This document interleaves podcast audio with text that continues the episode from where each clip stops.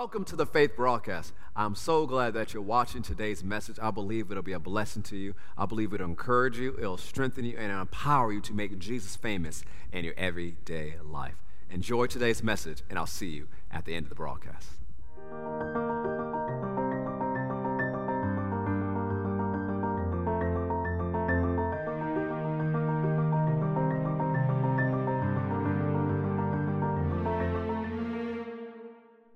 Proverbs chapter 8.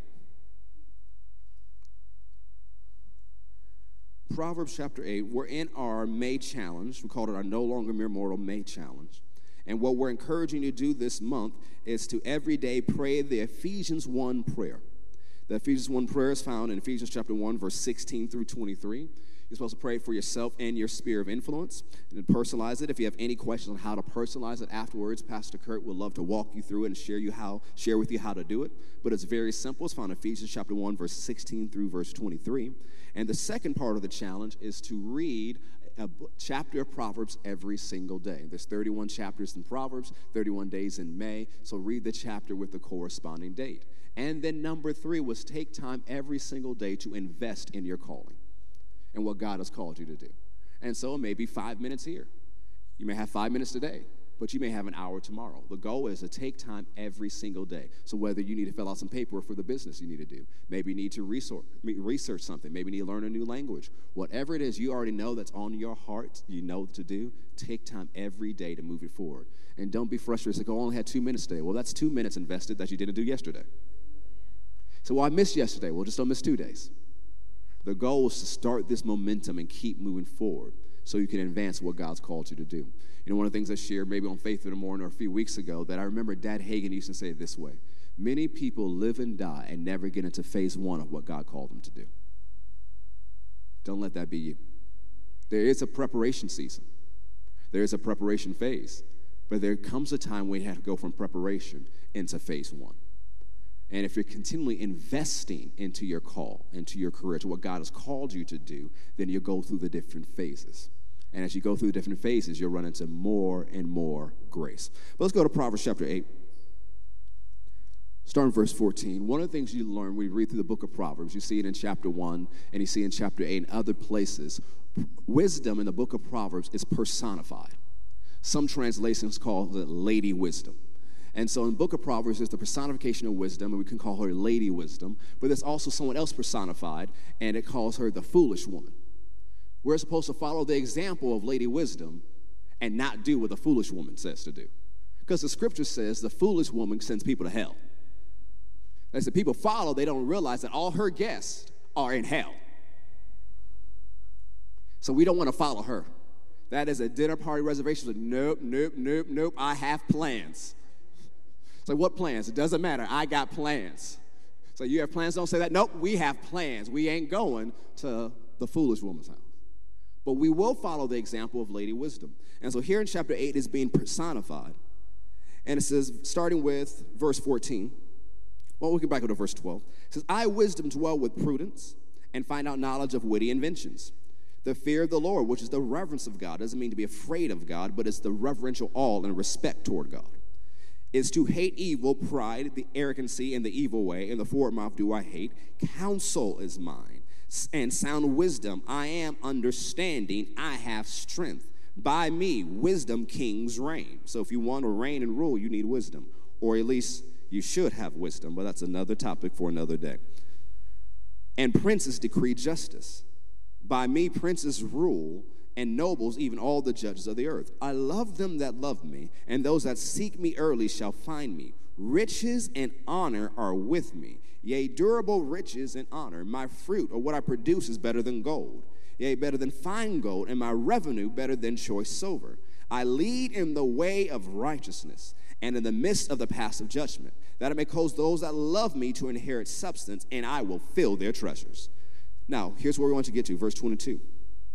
The Lord possessed me in the beginning of his way before his works of old. I was set up from everlasting, from the beginning over or ever the earth was. When there were no depths, I was brought forth. And when there were no fountains abound with water, before the mountains were settled, before the hills was I brought forth.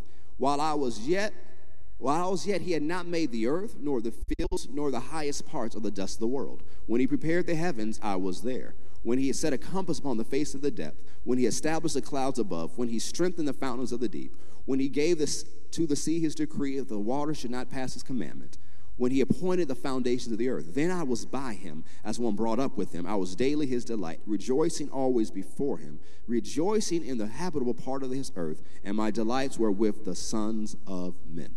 So it was a very poetic way to say that God created the world with wisdom. And that his wisdom was in the inhabited part of the earth, and his wisdom was with the creation he created to rule this planet.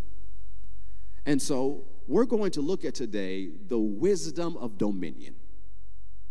The wisdom of dominion. So go with me to Genesis chapter 1. So Proverbs is referring to it, so let's go to Genesis chapter 1. If you want to be a good Bible student, when you see the Bible refer to something, you go and read what it referred to. So that's going to take time, exactly. Genesis chapter 1. We're going to start with verse 26. And I'll show you how it applies to your, your life.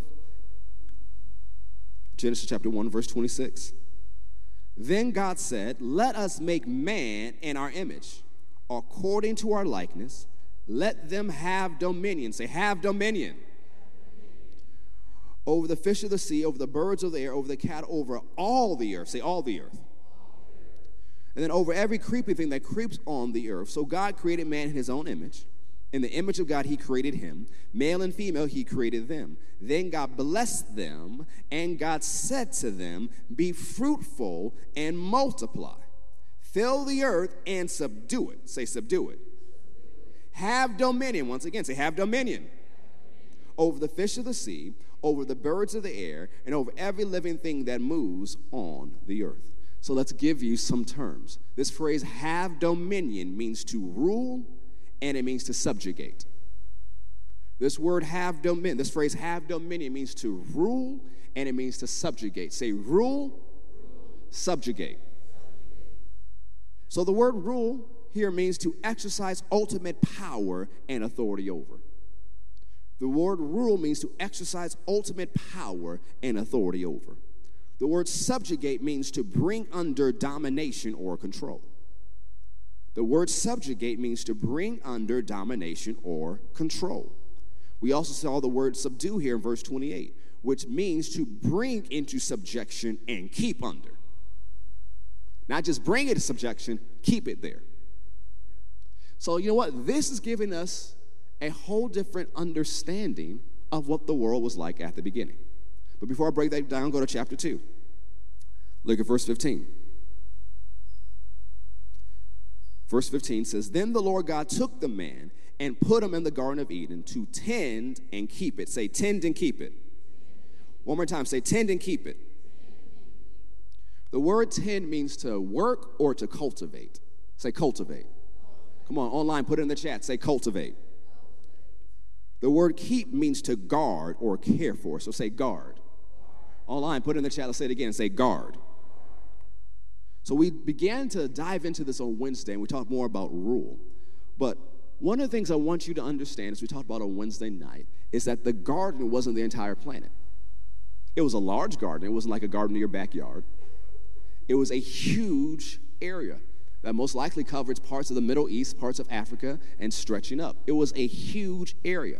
That word garden in chapter 2 means an enclosed garden. That means it was fenced in by something. So that means it was protected. Well, why would you have to protect it? There is something outside that you need to subdue. There's something outside you need to subjugate. There's something outside you have to keep under.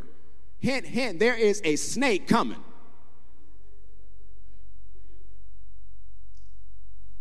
And so when the snake came in, notice, although it was being influenced and used by the devil, Adam had dominion over that snake. Now, he knew that serpent shouldn't have been there. Well, why? Who named the serpent? Adam. He knew exactly where it's supposed to be. See, there's some stuff in your life that you know are not supposed to be there, but you let it talk to you anyways. You've been having conversation with snakes, and y'all hate snakes. If a snake showed up in your backyard, you would freak out, kill it, chop its head off. But let a serpent come into your life to tell you, did God really say it? You begin to listen to it just because they're on Instagram, or just because they hold a political office, or just because they're in your political party. You listen to spiritual snakes, but you hit physical snakes. And I ain't calling no human a snake. I'm talking about the spirit you be entertaining. Because the devil won't show up as a snake, because most of us hate snakes. Anybody like snakes in here? I don't. I don't like snakes. I don't like bugs. They gotta go. So he's not going to show up in a way that he knows you're going to reject. He's not going to show up with a pitchfork and a tail and red horns. That's not what he's going to do. How will he show up? In a way you'll receive it. Or he'll talk to you in a way that sounds like you.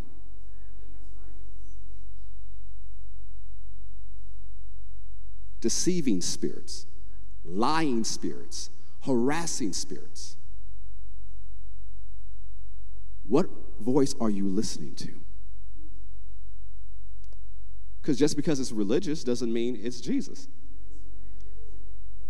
Ooh, I felt something. Could be gas. Everything you hear, you got to take it back to the Word of God. What does the Scripture say? Not what goosebump did you get. What does the Word say?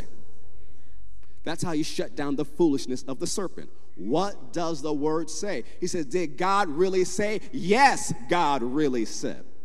Because notice what the serpent did in chapter 3. He began to question God's motives. He says, Well, if you eat the tree of good and e- knowledge of good and evil, then you'll be as gods. They already were. Who had dominion over the planet? Adam and Eve. They had ultimate power over the planet. They were the gods of this world. Well, how do you know that? Because 2 Corinthians 4 4 says, Satan, the lowercase g, God of this world, blinds those who are in darkness, right? How did he get that title, that position, that authority? Adam. So notice also, they had an identity crisis. They didn't know who they were. Because if they know, knew who they were, they could have shut down, like, no, we, we have the power. We have the authority. We have the dominion. We don't need to question God's care for us because He's already given us the authority. But if you don't know who you are, you will fall for the lies of the serpent every single time. There's too many people in the body of Christ having an identity crisis. Not understanding that once you were born again, everything changed. Once you're born again, you're no longer a mere mortal. Once you've been born again, you've been given authority and dominion but are you using what you've been given? You have authority of the devil. He will mess with you. But sometimes he comes to mess with you because he knows you don't know who you are. Send a little demonic imp to talk to you. And you think, oh, I can't beat the devil. And the demon goes, yeah, yeah, you can't beat us. Yeah, yeah, you can't beat us. And if you just resist it once, it fly away. But if you don't know who you are and you settle for bad religion, you will be dominated by the devil even though you have dominion. I'm not saying one day you'll get dominion, you got it now. We talked about on midweek for a month, Jesus gave you the right to use his name. That word name means the authority and the character thereof. So, in the name of Jesus, you have the authority to stop what Satan tries to do in your life. The scripture tells you to resist the devil and he will flee from you. Well, Satan's not running. Well, are you really resisting? So, well, I'm resisting. I'm resisting a long time. Well, the scripture says right before that, submit to God. So if the devil's not running from you, I either question your resistance or your submission. Oh, I'm submitted to God. Really? He said, Forgive that person. Well, God, that's too far. Let's not talk about even the entire Word of God, even though we could. Let's talk about what He's been telling me to do lately. What He's been dealing with you right now. Let's not talk about 15 years ago, 20 years ago, 30 years ago. Let's just talk about in the last month. Have you submitted to God what He's been telling you to do in the last month? No. That's why that demon's still there. You've been resisting it, doing your faith confessions, rebuking, shouting, dancing, running, bucking, all the doing backflips, everything. And the devil's still there. Your submission. Because what happens is we go, oh, I can't submit to the entire Word of God. I don't know the whole Word of God. Paul, stop freaking out. Read the Word every day. Do what it's telling you to do. And where the Holy Ghost is leading you, do what He says then your submission will remain intact. And then when you resist, the enemy will flee. Well, how long do I resist? Until the devil runs. Dominion has to be consistently activated and acted in and applied for it to be effective.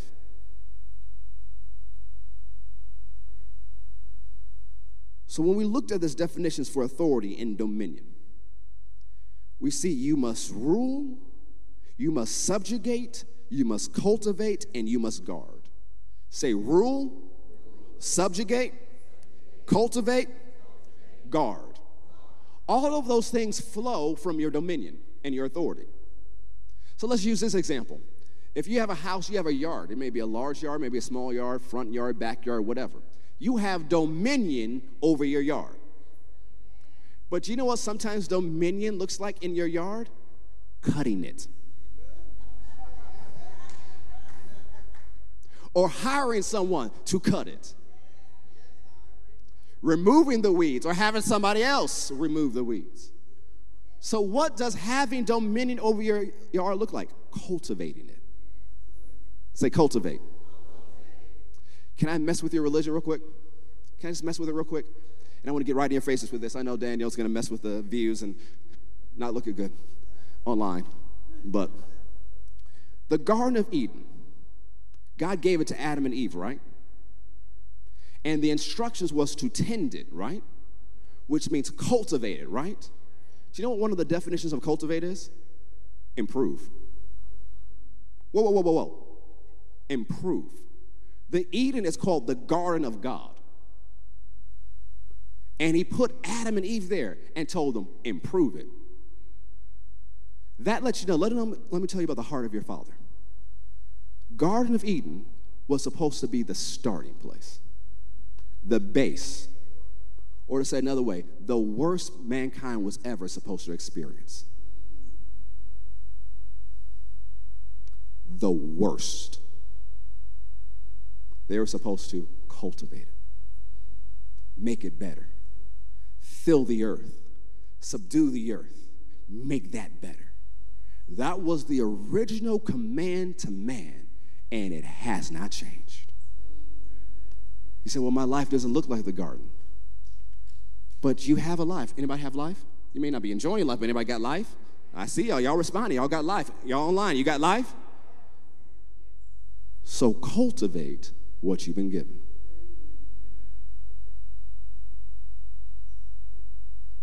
Now, don't go, well, I, I don't have what everybody else has. You know, I was telling one of my kids this week, I said, if you always focus on what someone else has, what someone else is doing, you won't be stable or happy. And so many people are unstable because they're not looking inside to what the Spirit of God is telling them. They're looking at somebody else. A lot of people's faith is not working, it's because their faith is not in the Word of God, it's in what God told somebody else to do.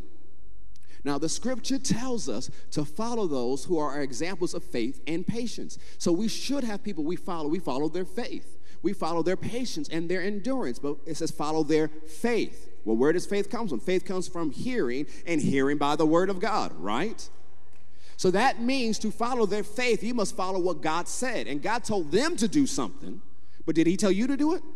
Well, I'm not going to have surgery because prophet so and so or bishop so and so didn't have that surgery. That's what God told them to do. Did God tell you that? Well, I'm not going to go to the doctor because apostle didn't go to the doctor. Did God tell you not? Well, no, you better take your butt to the doctor. What did God tell you? Not what he told somebody else. What is he telling you? Well, that means I gotta pray. Exactly. Oh, that means I have to have my own spiritual life. Exactly. You must hear from God for yourself.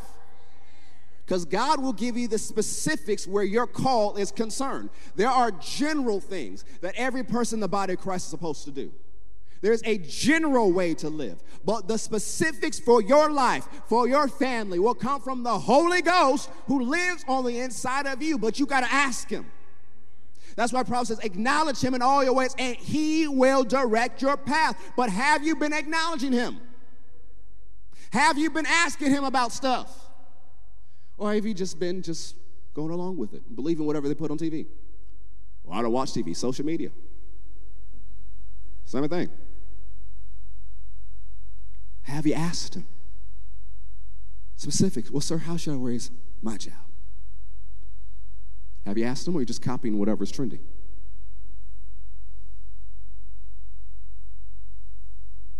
Well, you got multiple kids. Well, ask him about each one. Your kids are different. They have different callings. There's specifics. Ask him. He'll tell you things about them. And it doesn't mean you're supposed to go tell your kid about it. He'll tell you what to tell them, what not to. So that when your kid gets older and come back to you and say, I believe this is what God has called me to do, you say, Yeah, he told me about that. And you can help them on that path. But you got to ask God some questions. He's not afraid of your questions. He wants you to ask him questions, but he wants you to remain there long enough so he can teach you. Because what happens, we get so excited when we hear from God. Come on, anybody get excited when you hear God talk? Come on, you know you get excited when you hear God talk. Like, oh, he said something to me. So we rejoice, we shout, we dance, and we go run off and do it. Whoa, whoa, pause, it's good. Make sure he's finished talking. Like, bro, like sometimes, you know, we do pretty good here, but we, sometimes we don't mind. And when he's talking, especially through the vocal gifts, the inspirational gifts, tongues of interpretation, tongues of prophecy, don't shout until he's done. Because if he shout early, you, you'll miss it. He's still talking. Let him finish. And when he's done, then you rejoice. Because sometimes we just get so excited will miss out on the part of the instruction. There's a time and place for everything. And it's important for us to hear so we can obey. But we have to take time to hear. And not just in the church house, but every day. And so, we're all different. We have different ways that we hear. You know, I shared with us when I was doing the recording with Sid Roth and other people that when I was growing up, one of the ways I heard from God very clearly was when I was playing video games. You're like, that's not spiritual. No, nope. But he would talk so clear. So you know what I did? I would bring my prayer journal to my PlayStation. Said if he's gonna talk, I can hit pause and I'll write it down. But that's new, that's when I knew I'm gonna hear from him. So there are different times that you know you hear from God the clearest. Wherever that is, you make time for that. For me now, sometimes when I'm walking, I'll hear from him. He said, Well, it's not the prayer closet. Yes, have a prayer closet. Yes, pray. Yes, intercede. Yes, do all those things. But your job now after that is to live open. And not be frustrated just because you didn't hear something in your prayer closet or your prayer chair or whatever you do. Live open. One of the things we talk about wisdom is wisdom's always there reaching out all throughout the day. Live open. Say, live open. Go throughout your day listening. Some say, well, I hear God the best when I drive. Well, go for a drive. Well, gas is high. Well, believe God for extra money, so you keep driving. Where do you hear from God? Pay attention to your own life. And stop making it so deep. So, well, everything has to be calm and quiet and peaceful to hear from God. I got four children. It doesn't happen that often. Sometimes I wake up early just to hear the quiet. It happened yesterday. It was just, oh, it was just so quiet and peaceful. It didn't last long, but it was quiet for a little bit. But do you know what I learned? That God will talk to me even though I have a whole bunch of kids running around. I remember one day, I was, it was a Saturday, I was praying over the message for the next day, the series about to start. And so, and my kids, at that time, I think they were they're three and five, and they were one was on one leg, and one was literally on the other. They're playing a game they called Boots, where I have to walk around with them, and they're my boots for the day. And so they're literally holding on, and I'm talking to God in my heart about the series, and He shows me a vision about what He's to do in the series. Just in my heart, a mini vision shows me. It's like, okay, we got it. So, well, you weren't in a spiritual place. You weren't fully concentrated. No, no, I wasn't. But what was I doing? Living open. He's with me. See, you have a Savior who gets it. Isn't that what Hebrew tells us? That he's he understands it. He's someone who could be touched to understood because he lived this life. Your Savior gets it. Your Savior gets it when you have an attitude. Don't look at me like you don't have no attitudes. You know you got some attitudes. Some of y'all had some attitudes right before you walked in this building, and I see you had those doors like, Praise the Lord, hallelujah, oh, glory to Jesus. You know you had an attitude.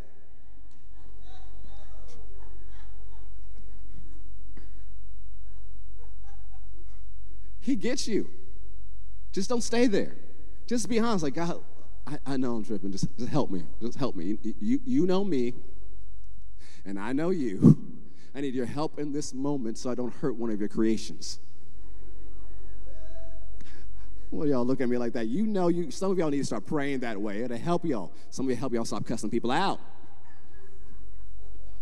Why Ephesians says, no, Ephesians, you know, Ephesians, when you look at all these different churches, one of the best churches in the New Testament times was the church at Ephesus. They were the standard bearers. But Ephesians chapter 4, verse 29, let no corrupt communication come out your mouth. Stop cussing Christians. And they were one of some of the trendsetters. Like, this is watch your mouth. so I don't cuss, but some of you gossip. That's why he said to the Thessalonians, stop gossiping, go to work. So y'all stop working, you'll just go to everybody's house and gossip and stop, go get a job and go to work. That's what Paul told the Thessalonians. So y'all got to read the Bible, not just like, oh, thus and thou, and read. So, oh, people are like that? Yes. Back then, yes. People are people. Come on, say with me. Say, people are people. No matter the generation, no matter the age, no matter, people are people. That's why I'm glad the word stays the same. Because we got issues. Some of you got a whole subscription. We got issues. We need the word. You never mature to a point where you don't need the word. If you ever think, well, I know so much now, I don't need the Bible, you are now following Lady Fool to hell becoming wise in your own eyes and fire on your butt. I'm like, dude, you can't do that. You got to stick with the word. Oh, man. Here, go back to the pulpit. Hold on a second. That's right. Cultivate what you've been given. Cultivate what you've been given. Cultivate what you've been given. Live open to hear the direction from the Spirit of God. He gets you. Be real with Him. So many people have taken the word of faith and turned it into the word of fake. Because you go into the presence of God pretending. The presence of God is not the place to pretend, it's not the place to put on your show, it's not the place to ignore your emotions. It's the perfect place to process your emotions. And see, here's where faith kicks in. You come to God, you read the Psalms, because sometimes David is talking about some stuff like, dog, you had a rough day. Like, bruh, you had a really, really, you read some of the first verses of the Psalms, like, David, I know you're in heaven now, but I feel bad for you now. You had a rough day. And sometimes you read the descriptions above, it says, happens right after he pretended to be crazy in the presence of the king, happened right after his son tried to kill him. Like, it's like, dude, this is rough. But notice, he'd come before God, pour out his soul. But by the end of the psalm, he was in victory. What is that? Faith. I'm coming to the presence of God one way. God, this is what's going on with me, but I know your word. I know your character. I know your faithfulness. I know what you said is going to come to pass. I know your promise is true. So I choose to believe what you said. And by the time I leave your presence, my perspective is different because my faith is working. That is the word of faith taking his word, believing his word, speaking his word, acting his word, acting like his word is true. That is the word of faith. You coming into the presence of God, say, Oh, yes, nothing's wrong with me, God. Oh, I don't want to make a negative confession. Nothing is wrong. Glory to Jesus. Hiya. Mm, amen. That is the word of faith.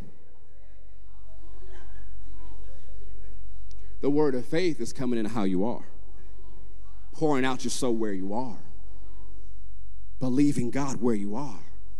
And because His word is true, you come out of His presence talking different.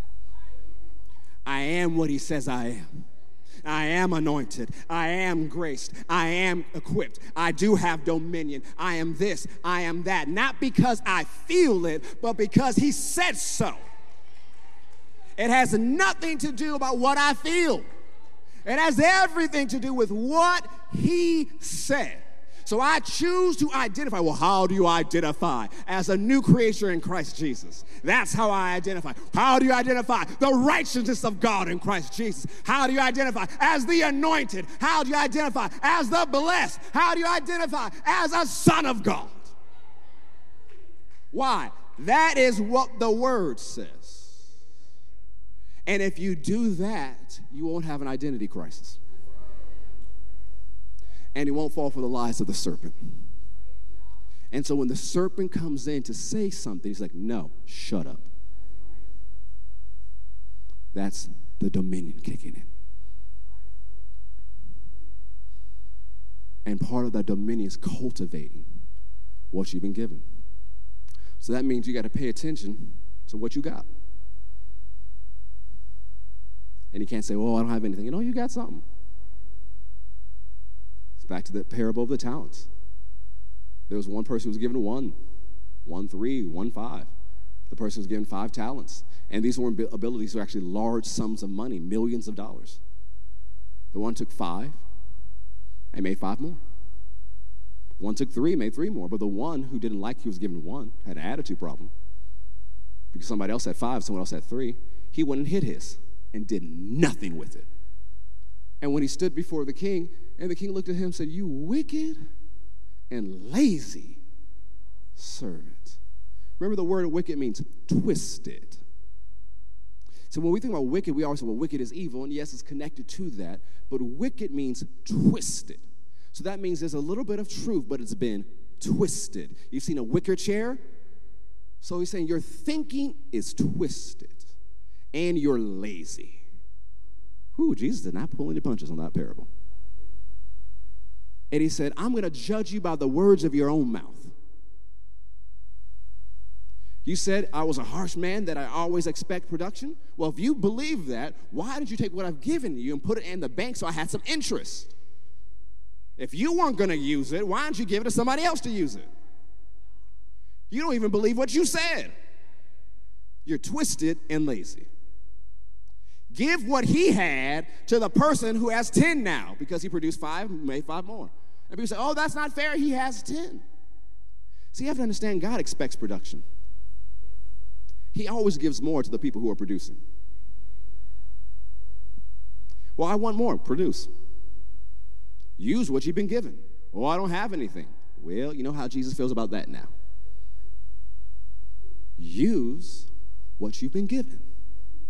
See, one of the importance of prayer that Ephesians 1 prayer I told you about earlier is it opens your eyes and you understand what you've been given. Go with me to Romans chapter 11, verse 29. You know, I had notes. They're good. You can look at them on the app later if you want to, but I'm all over the place today, so enjoy them. Be blessed. Romans 11, verse 29.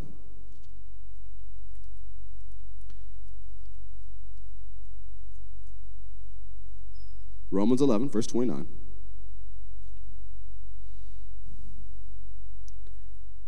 For the gifts and calling of God are without repentance.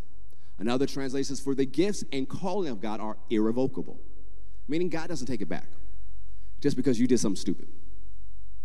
And in context, he's addressing his call upon the nation of Israel. Where there's some people back then, there's some people still today, Aaron, they think about this in such a way that it's so wrong, it's dangerous. Because they'll start saying, well, God is done with Israel. No, he's not. That's called replacement theology. That is evil. That is horrible. That's close to what Hitler believed. That's close to what some of these other groups believe today, and that is horrible. That is twisted. It'll lead you down the path of darkness. And so here he's saying that God's plan for Israel is still going to come to pass, even though they had rejected it at one point, even though they didn't do what they were supposed to do at one point. God said, My plan for Israel still come to pass for the gifts and the calling of God without repentance. You see, the thing is, if you allow people to get you to believe that God is done with Israel, soon they'll come after you.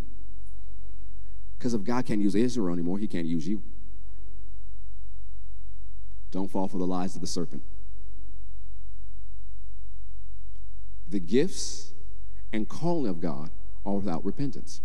Now, I saw this before, but I didn't see it in a certain light until a couple, the other week we were during the conference, and Brother Phil Driscoll began to talk about this uh, back in the back room, and Bishop and him began to talk back and forth, and Brother Driscoll shared about it in his session. But he said, I noticed this morning that gifts is plural, but the calling is singular. Because God gives you many gifts, but one call. And they began to talk more and more and share, and here's what I took from it don't let your gifts take you out of your call. Don't let your gifts take you out of your call. Why? Because some people follow their gifting and not the calling.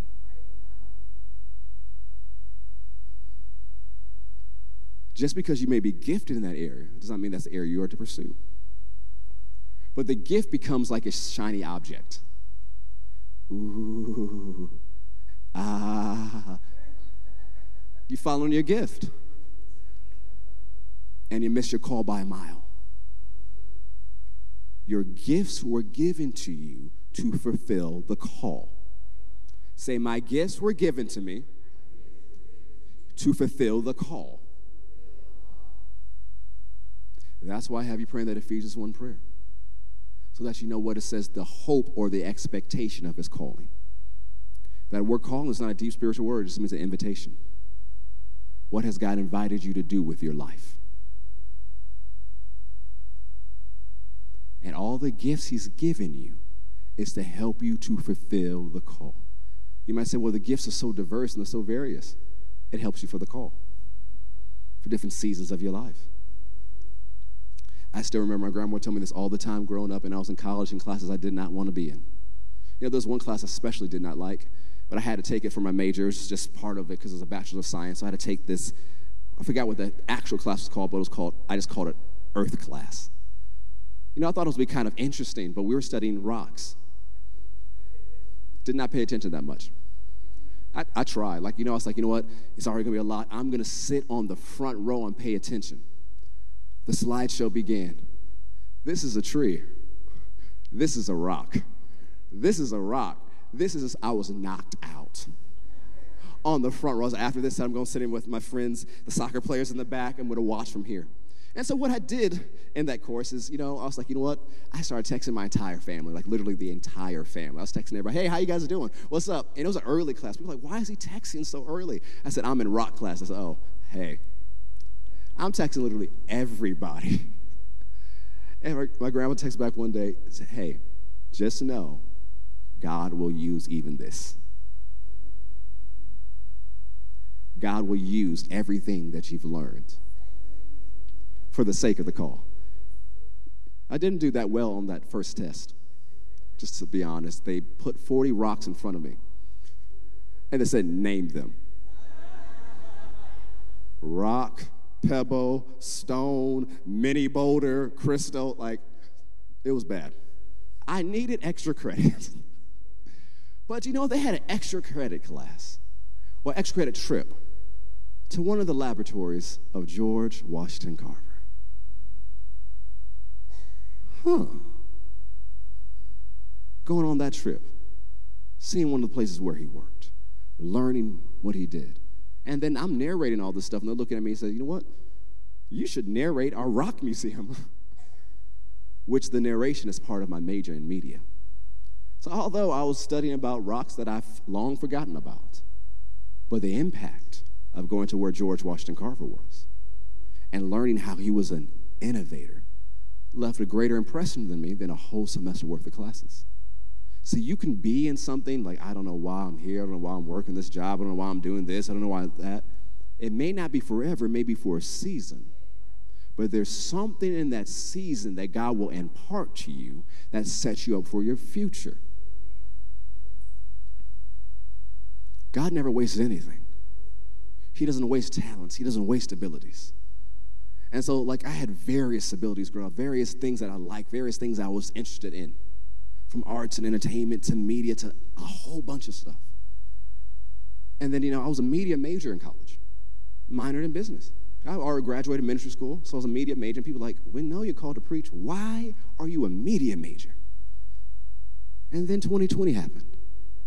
And people say, We understand why God told you to be a media major. Come on, think, get this. I was a media major at Oral Roberts University. I better learn how to preach to a camera for that matter go and for what they have there. It set me up for what I'm doing now. So God may have you on a path that He's like, well, people don't get it, and I don't even know why I'm doing it. But if you know God is telling you to do it, you stay faithful to it. That's part of that cultivation because God will use it again. It may not be next, it may not be in five years or 10 years. Remember, God dwells outside of time. It could be something 30 years from now, and all of a sudden, that one random season that you called random comes to a place where you need exactly what you learned there. God doesn't waste anything. Our job is to learn and to see the different giftings He's given us to discover, go through the discovery process. That's one of the things you want to do with your kids. Go through the discovery process. That's why exposure is so important to children. You expose them to different environments, to different education, to different experiences so that they learn, so that they can see, that they realize the world is bigger than just what they see every day. It's part of that discovery process. But that's not supposed to stop once you hit 18. You're supposed to continually go on this journey throughout your entire life, discovering things. As you go through this discovery things, you realize there's some giftings on the inside that you didn't know were there. And then you realize you have all these giftings for the purpose of fulfilling the call. It may seem random, but before I close, can I tell you about my favorite superhero? Because y'all know I like superheroes, right?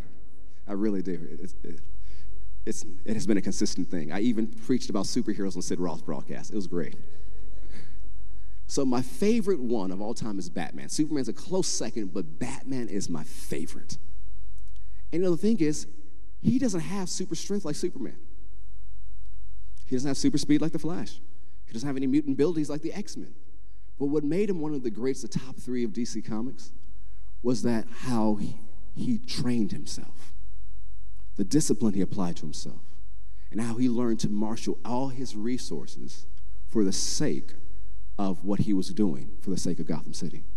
He would marshal all of his resources, everything he had, everything he learned, all of his contingency plans to fight evil. And the thing is, you have so many giftings, but you have to marshal them like Batman marshaled his resources for the sake of fulfilling your call. But to do that, that's going to take a greater level of thinking, a higher level of intellect. And the thing is, to do that, you don't have to think like Batman. But you can do what 1 Corinthians 2 tells us and beyond have the mind of Christ. With the mind of Christ, the mind of the anointed one, you can marshal all those giftings together that you've been given all of those talents, all of those abilities, all of those things placed on the inside of you, you can marshal them together for the sake of fulfilling the call. And the mind of Christ has an operating system. It's called the wisdom of God. And that's what we're going to get into in Faith in the Morning, our daily devotional this week. By using that mind of Christ and operating in the wisdom of God. One of my younger brothers, he does a lot of things. Uh, one of the things is he is an award winning filmmaker. And so he started saying this years ago and told him, I'm going to copy it. I'm going to take that. Because he's talking about, you know, the Bible says we have the mind of Christ. I like to say it, I have the creative mind of Christ. So that's how he approaches all the films he's doing. I have the creative mind of Christ. We have to think higher. How do we do that? We base our thinking off of the Word of God. And we begin to talk the way we should talk. So we're going to talk about the mind of Christ this week on Faith in the Morning as we go back into midweek and operating by the wisdom of God. Because that's how you live above. Because sometimes you don't need a great act of power to be supernatural. Sometimes you just need wisdom. Come on, if you're in the boardroom with a bunch of executives, depending on what the problem is, you don't need everybody to fall out. You don't need a sign of wonder. You don't need an angel to show up. What do you need in that boardroom? Wisdom. Because what you say can save them and make them millions. And when you open your mouth, they listen. So, where'd you get the idea? The wisdom of God. Because one of the things we read earlier in Proverbs says, I dwell with witty inventions. Remember, the wisdom of God is creative in nature. Because God created the whole world by wisdom. And so you may be in a situation where it says, well, no one has what I need to get the job done. Well, if you turn to the wisdom of God, it can create for you what you need. Remember, it says the whole, all the worlds were framed and created by the words of God, by faith. That's that faith chapter, right? So faith and wisdom combined created everything. He said, Well, I'm missing stuff in my life. Well, you go to the Word of God. You spend time with God, you get your directions. And then you ask him, What should I say about this, sir? And that's what you say. And that's only what you say. You don't talk against it. So, well, Father, that's what I said. And after you say, Father, I thank you that it's coming to pass. We'll talk about it either this week or next week the power of your words. You can frame your life by the words of your mouth. Some of you like, I don't like the way my life looks. Some of you should just be quiet for a week. Things will get a lot better. Because some of us, our greatest enemy hasn't been that serpent we talked about at the beginning of this message. The greatest enemy has been inner me.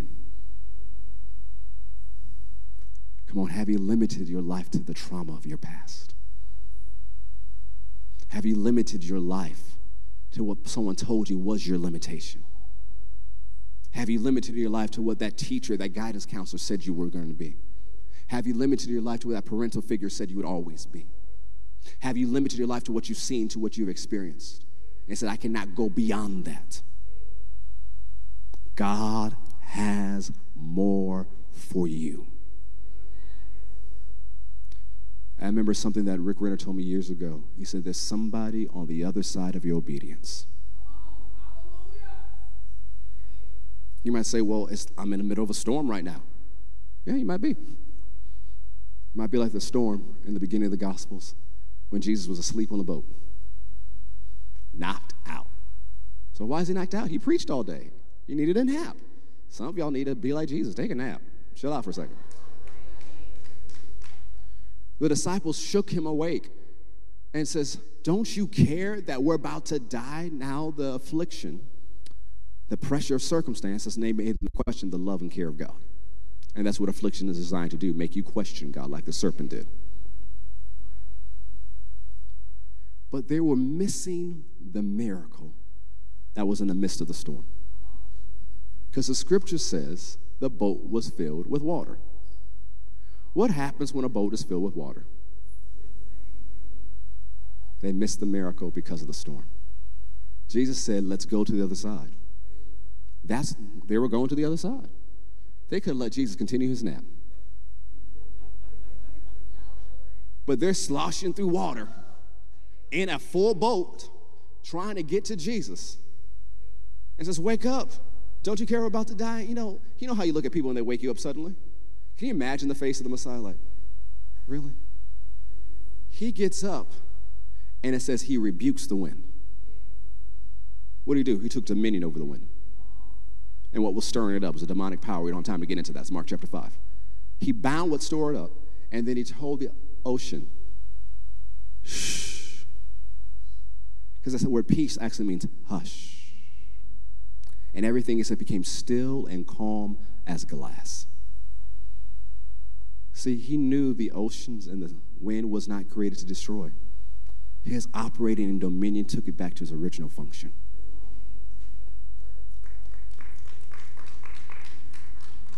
And then he looked at his disciples and said, What's wrong with y'all? How come you don't have any faith? What does that mean? Jesus fully expected these 12 men who haven't been redeemed yet, because Jesus hasn't died and rose from the dead. They've been authorized, they've been around Jesus, but they're not filled with the Holy Ghost. They can't speak in tongues. They don't have all the scriptures you got. But he fully expected those 12 to deal with it. Because if he didn't, why would he say, Well, where was your faith? And why did he expect them to have faith? He just preached all day long. Mark chapter 4. And talks about Satan comes for the word. Satan came for the word, and y'all didn't do nothing. Where'd your faith go? He fully expected them to deal with it back then. Don't you know God expects you to deal with your storms today? So, what should I say to my storm? You take some time in prayer. You get into the word. Say, God, what do you want me to say to it?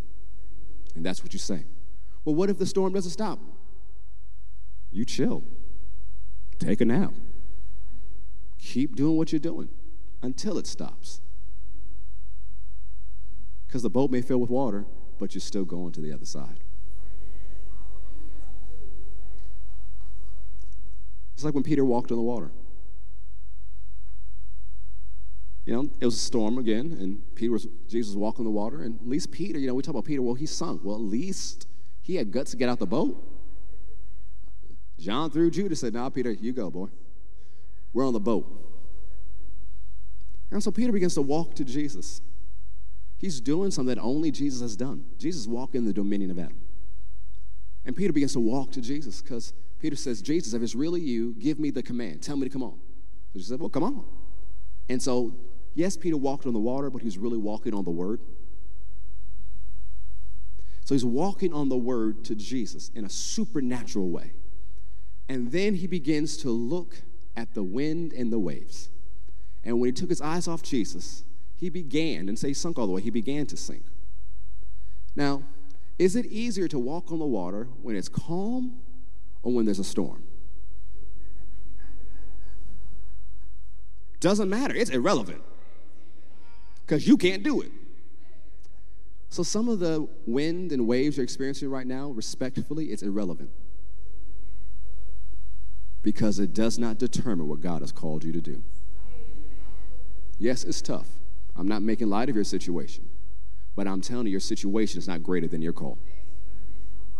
Your situation is not greater than your command.